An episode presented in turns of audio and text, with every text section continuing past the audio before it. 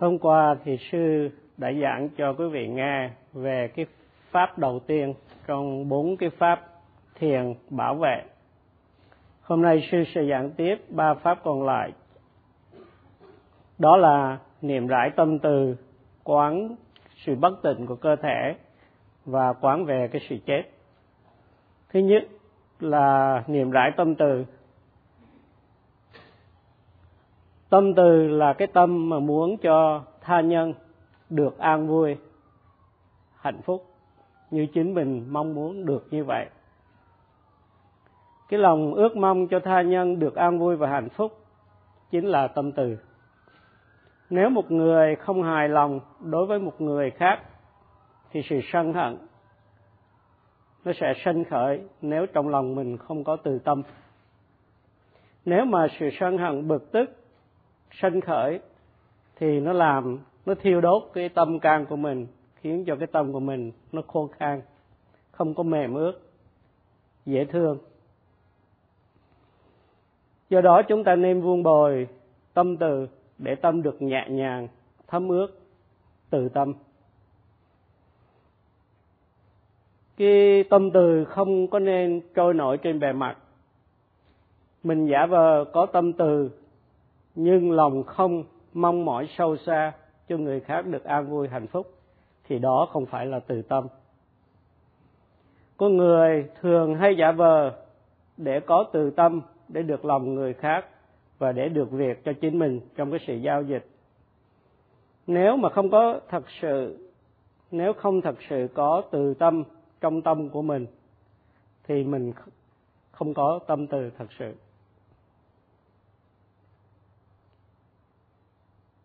Sư sẽ giảng ý nghĩa của tâm từ. Thì tâm từ chính là cái sự ẩm ướt mà làm cho tâm nó mềm mỏng nhẹ nhàng và nó trôi chảy. Sư lấy một ví dụ nếu quý vị lấy hai cái tờ giấy khô. À, sư lấy một ví dụ là hai tờ giấy khô thì nó sẽ không bao giờ dính vào nhau được hết. Nếu mà mình không dùng keo để dán lại thì nó không bao giờ dính còn nếu mình dùng keo thì nó sẽ dính với nhau. Nhưng mà à, do đó mà mình cần có keo để dán lại hai tờ giấy. Tuy nhiên, nếu mình chỉ dùng keo cho một tờ rồi dán vào cái tờ kia, thì có thể trong khi mà ghép đó, không khí nó lẫn lộn ở giữa, nên cái sự dính nó cũng không có chắc. Nhưng nếu mình thoa keo cả hai bên, thì khi mình ghép hai tờ giấy lại với nhau, thì nó rất, nó dính rất là chặt thì trong cái tương quan đối xử giữa con người với nhau cũng vậy thì cần có tâm từ và cần cả, cả có cả đôi bên thì nó mới liên hệ tốt đẹp. Nếu một người chỉ giả vờ có tâm từ thì khó mà có sự tốt đẹp giữa đôi bên. Do đó cả hai cần tâm từ giữa bạn bè trong giữa bạn bè liên hệ với nhau trong cái sở làm, khi làm việc với đồng nghiệp, trong cái cách đối xử với bà con, với bạn đạo, cần có tâm từ trong khi giao tiếp với nhau. Được như vậy thì sự liên hệ sẽ tốt đẹp và trong khi làm việc sẽ có sự đoàn kết và sẽ có sự thành công.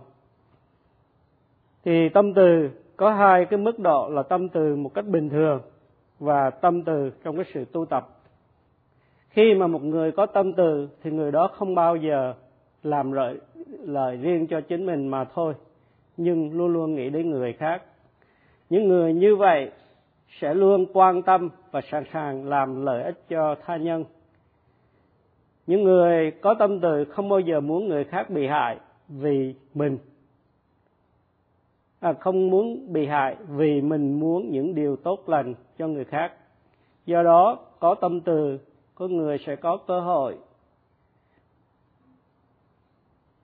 Sẽ được người khác gần gũi với mình, không có ý hãm hại mình. Phát triển tâm từ tu tập sẽ có 10 cái lợi ích. Chẳng hạn như ngủ và thức dậy trong cái sự an lành không có mộng miệng. Không bị người khác hãm hại, nhưng lại được người khác thân mật. Không có sự gặp nguy hiểm trong cái khi thực tập thiền minh sát, vân vân. Có người phát triển tâm từ để tâm khỏi bị sân hận. Rồi trong tâm của mình có những cái trạng thái tốt lành, hướng mình đến phát triển những cái thiện nghiệp. Tâm từ được phát triển bằng nhiều cách. Chẳng hạn như có thể dùng tâm từ làm đề mục trong cái pháp hành thiền chỉ, trong hay là thiền vắng lặng tuy nhiên, đối với thiền sinh minh sát thì không phát triển tâm từ để đạt các tầng thiền định như trong pháp hành thiền chỉ. Nhưng để tâm tư của mình khỏi bị ân hận, để mà dễ dàng thực tập, và trong khi sự thực tập, lúc mà tâm phát triển sức định mạnh mẽ, khỏi gặp những cái hình ảnh ghê sợ, nguy hiểm thì cái truyền thống phát triển tâm từ là mình bắt đầu với chính mình. Bởi vì chỉ khi một người được thật sự an vui, thì cái người đó mới có thể phát triển cái từ tâm mong mỏi cho người khác cũng được như mình. Do đó mà cái thiền phát triển tâm từ dựa trên cái khuynh hướng của con người là luôn luôn à, nghĩ tới mình trước do đó mà bắt đầu với chính mình. Và cái cách thức niềm rải tâm từ như sau. Mong cho tôi được sức khỏe hạnh phúc và an vui. Mong cho tôi không bị khổ thân và khổ tâm. Khi mà mình phát triển tâm từ được cho mình rồi thì mình mới bắt đầu mong cho người khác cũng được như mình vậy. Khi mình có tâm từ mình sẽ niệm rải đến những người khác để mong mỏi cho tha nhân cũng được. Những cái điều tốt lành như mình. Mong cho người khác không bị khổ thân. Mong cho người khác không bị khổ tâm. Mong cho người khác được sức khỏe hạnh phúc và an vui. Do đó à, tóm lại thì hành phát triển tâm từ là mình mong cho mình cũng như mọi người được như mình tức là được sức khỏe hạnh phúc và an vui. Mình lấy ví dụ một người thì khi mà lo cho thân của mình muốn được cho nó thoải mái thì bằng cách phải ăn những cái thức ăn bổ dưỡng mặc những cái đồ ấm thích hợp với khí hậu. Ở nơi à, mà cái khí hậu không nóng không lạnh thì cũng tương tự như vậy muốn lo cho tâm thì cũng phải biết cách phát triển tâm từ để tâm được nhẹ nhàng, an vui và thoải mái. Và rồi mình niệm lại cho người khác. Để cho cái ước muốn của mình, mong mỏi cho chúng sanh được sự an vui, được thành tựu, thì một người phải không bị cái cái sự thù hận, có nghĩa là không có kẻ thù. Thì có hai loại kẻ thù, kẻ nội thù và kẻ ngoại thù thì nội thù tức là những cái trạng thái tâm bất thiện hay ô nhiễm sanh khởi lên trong tâm tư của mình. Và ngoại thù là những cái kẻ thù thật sự ở bên ngoài. Thì trong đời sống, ít khi mà chúng ta gặp kẻ ngoại thù. Nhưng kẻ nội thù thì cứ dường như chúng ta gặp luôn luôn. Đó là sự tham lam, sân hận, si mê, ganh tị, vân vân chúng ta nên phát triển tâm từ để khỏi bị hiểm nguy. Và từ đó, chúng ta không có cả nội thù. Bằng cách rải tâm từ, mong cho ta, mong cho tôi được sức khỏe, hạnh phúc, an vui, không bị khổ thân, không bị khổ khổ tâm, thì chúng ta phát triển được cái từ tâm và chúng ta không có cả nội thù. Nếu không, thì tâm tư sẽ tràn đầy sân hận, thù oán, ganh tị, luôn luôn muốn hủy hoại người khác. Rồi chúng ta phạm những hành động do cái lòng sân hận gây nên, mà về sau mỗi khi nghĩ lại thì tự than trách chính mình vì những lỗi lầm mình đã phạm phải trong quá khứ. Cái sự tự trách nó sẽ sinh khởi những cái phiền não thêm trong nội tâm và đồng thời cũng bị những cái người ký chê trách. Trong xã hội nếu mà chúng ta phạm tội vì cái lòng sân hận thì sẽ bị xã hội trừng phạt. Không những thế, những người bị chúng ta hại sẽ tìm cách trả thù, hãm hại lại chúng ta. Với cái ý muốn mà mình hãm hại người khác, mình sẽ bị tái sinh vào cái khổ cảnh và mình luôn luôn có những kẻ nội thù như vậy đời sống chúng ta tràn đầy nguy hiểm. Nếu mà chúng ta đằng diệt được hết những kẻ nội thù, thì đời sống chúng ta sẽ an vui, không bị khổ thân, không bị khổ tâm. Tất cả mọi người trên thế giới ai ai cũng không đều muốn, không muốn bị khổ tâm, nhưng muốn được an vui, hạnh phúc. Và để được khỏi bị kẻ nội thù chế ngự, sai khiến thì chúng ta cần phát triển cái tâm từ trong cái sự tu tập. Cái thiền minh sát niệm xứ rất là hiệu lực đối với sự tận diệt cả nội thù, song song với sự niệm rãi tâm từ. Và kết quả là chúng ta đạt đến sự bình an khỏi những sự hiểm nguy trong cái đời sống. Cái rất quan trọng để thấy được sức mạnh của tâm từ để có được sức mạnh của tâm từ. Tâm từ từ cái phép hành thiền chỉ, dùng tâm từ làm đề mục để đắc các tầng thiền, thì có cái sức mạnh nhất. Nhưng cái sự niệm rãi tâm từ mà chúng ta hành trước khi hành minh sát, mong cho chúng ta cũng như mọi người khác được an vui, không khổ thân, khổ tâm, hạnh phúc, cũng rất là mạnh mẽ có tâm từ trong cái ý tưởng của mình rất là quan trọng. Tuy nhiên chúng ta cần thể hiện cái từ tâm của mình qua thân và khẩu. Khi chúng ta nói năng dễ nghe thì người khác cảm thấy yên ổn không bị à, lo âu. Tâm từ thể hiện qua thân bằng những cái hành động lợi ích cho tha nhân. Khi liên hệ với người khác không chỉ với cái ý tưởng tốt lành trong tâm mà thôi, nhưng phải thể hiện bằng lời nói, bằng hành động, làm lợi cho người khác. Nếu có tâm từ hỗ tương giữa nhau, thì sự liên hệ sẽ luôn luôn trôi chảy tốt đẹp. Do đó mà chúng ta cần phát triển tâm từ. Tâm từ liên hệ đến chúng ta, mỗi người nhưng cũng liên hệ đến tha nhân trong mỗi người đều có những cái đáng yêu và những cái không đáng yêu. Phát triển tâm từ là nhìn những cái điều đáng mến đến những người khác. Vì nếu chúng ta chỉ nhìn những cái điều không đáng yêu nơi người khác, thì khó mà phát triển được tâm từ. Do đó, trong liên hệ với nhau, cần chú trọng đến những điều đáng yêu nơi người khác. Đó là về cái phép quán thứ hai phép quán thứ nhất là quán về các phẩm tính của đức phật. Phép quán thứ hai là niệm rãi tâm từ. Phép quán thứ ba trong bốn pháp bảo vệ là quán về cái sự bất tịnh của cơ thể. Trong cái sự quán này, chúng ta quán đến những cái sự ố trượt trong cơ thể của mình. Thiền minh sát là có mục đích thanh lọc tâm cho được trong sạch.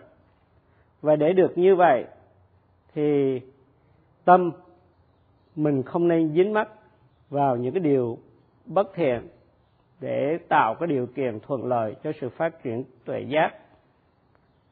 Khi mà chúng ta có tuệ giác thì chúng ta sẽ có nội lực vững mạnh để đối đầu với những cái điều tốt, xấu trong cái đời sống. Và quán về sự bất tịnh sẽ, của cơ thể sẽ giúp cho cái sự hành thiền minh sát của mình nếu mà chúng ta không quán về sự bất tịnh của cơ thể, khi thì chúng ta thấy cơ thể là tốt đẹp. Và cái hậu quả của cái sự thấy này là chúng ta dính mắc vào cơ thể.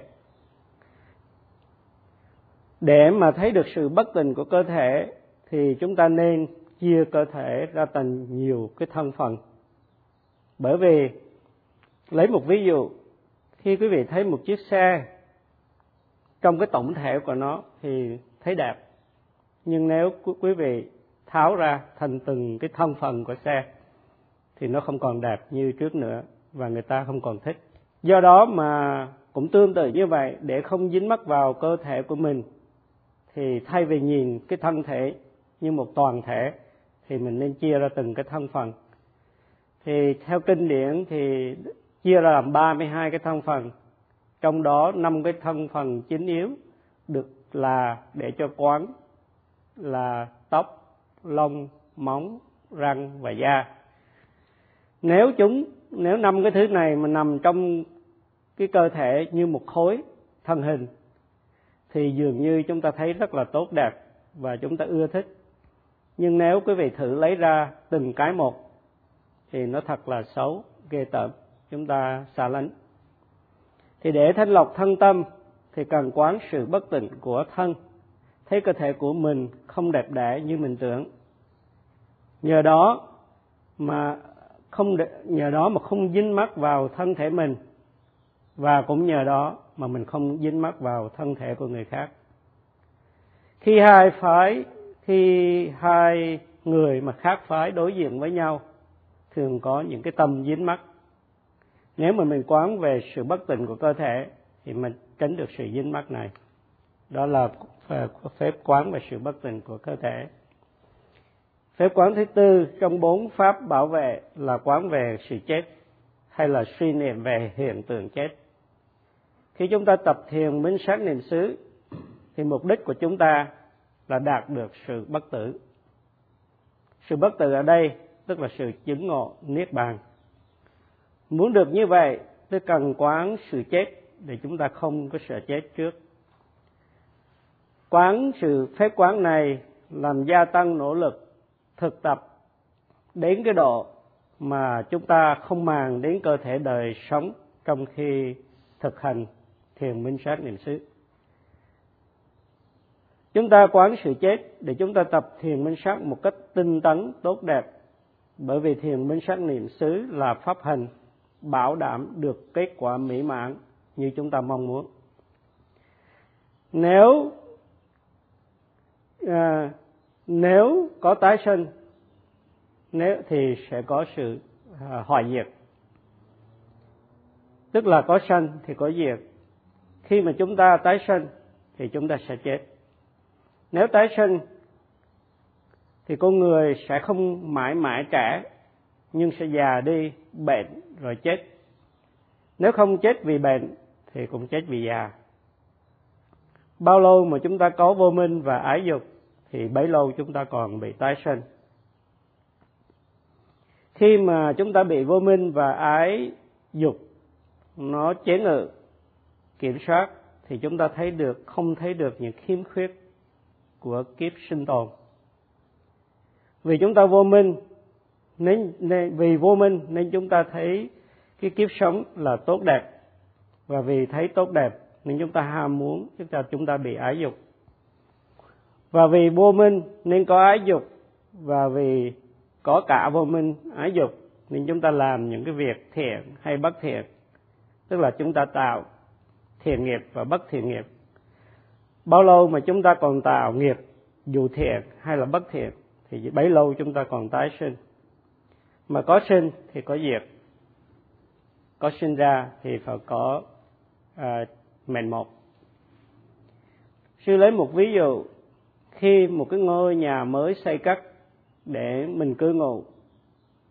Thì vì một cái cái tai ương nào đó bị hư hại.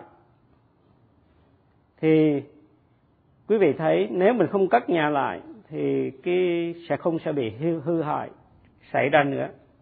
Do đó nếu có tái sinh thì sẽ có chết. Muốn không bị chết thì không nên có tái sinh khi tái sinh sẽ chịu nhiều cái cảnh khổ, cái sự khổ sở ngoài ý muốn. Ngược lại, thiền minh sát niệm xứ sẽ đưa đến sự bất tử hay là niết bàn. Nếu không vô minh và không ái dục, sẽ không tái sinh. Không tái sinh không đau khổ. Có nghĩa là tất cả khổ đau sẽ bị đoạn diệt.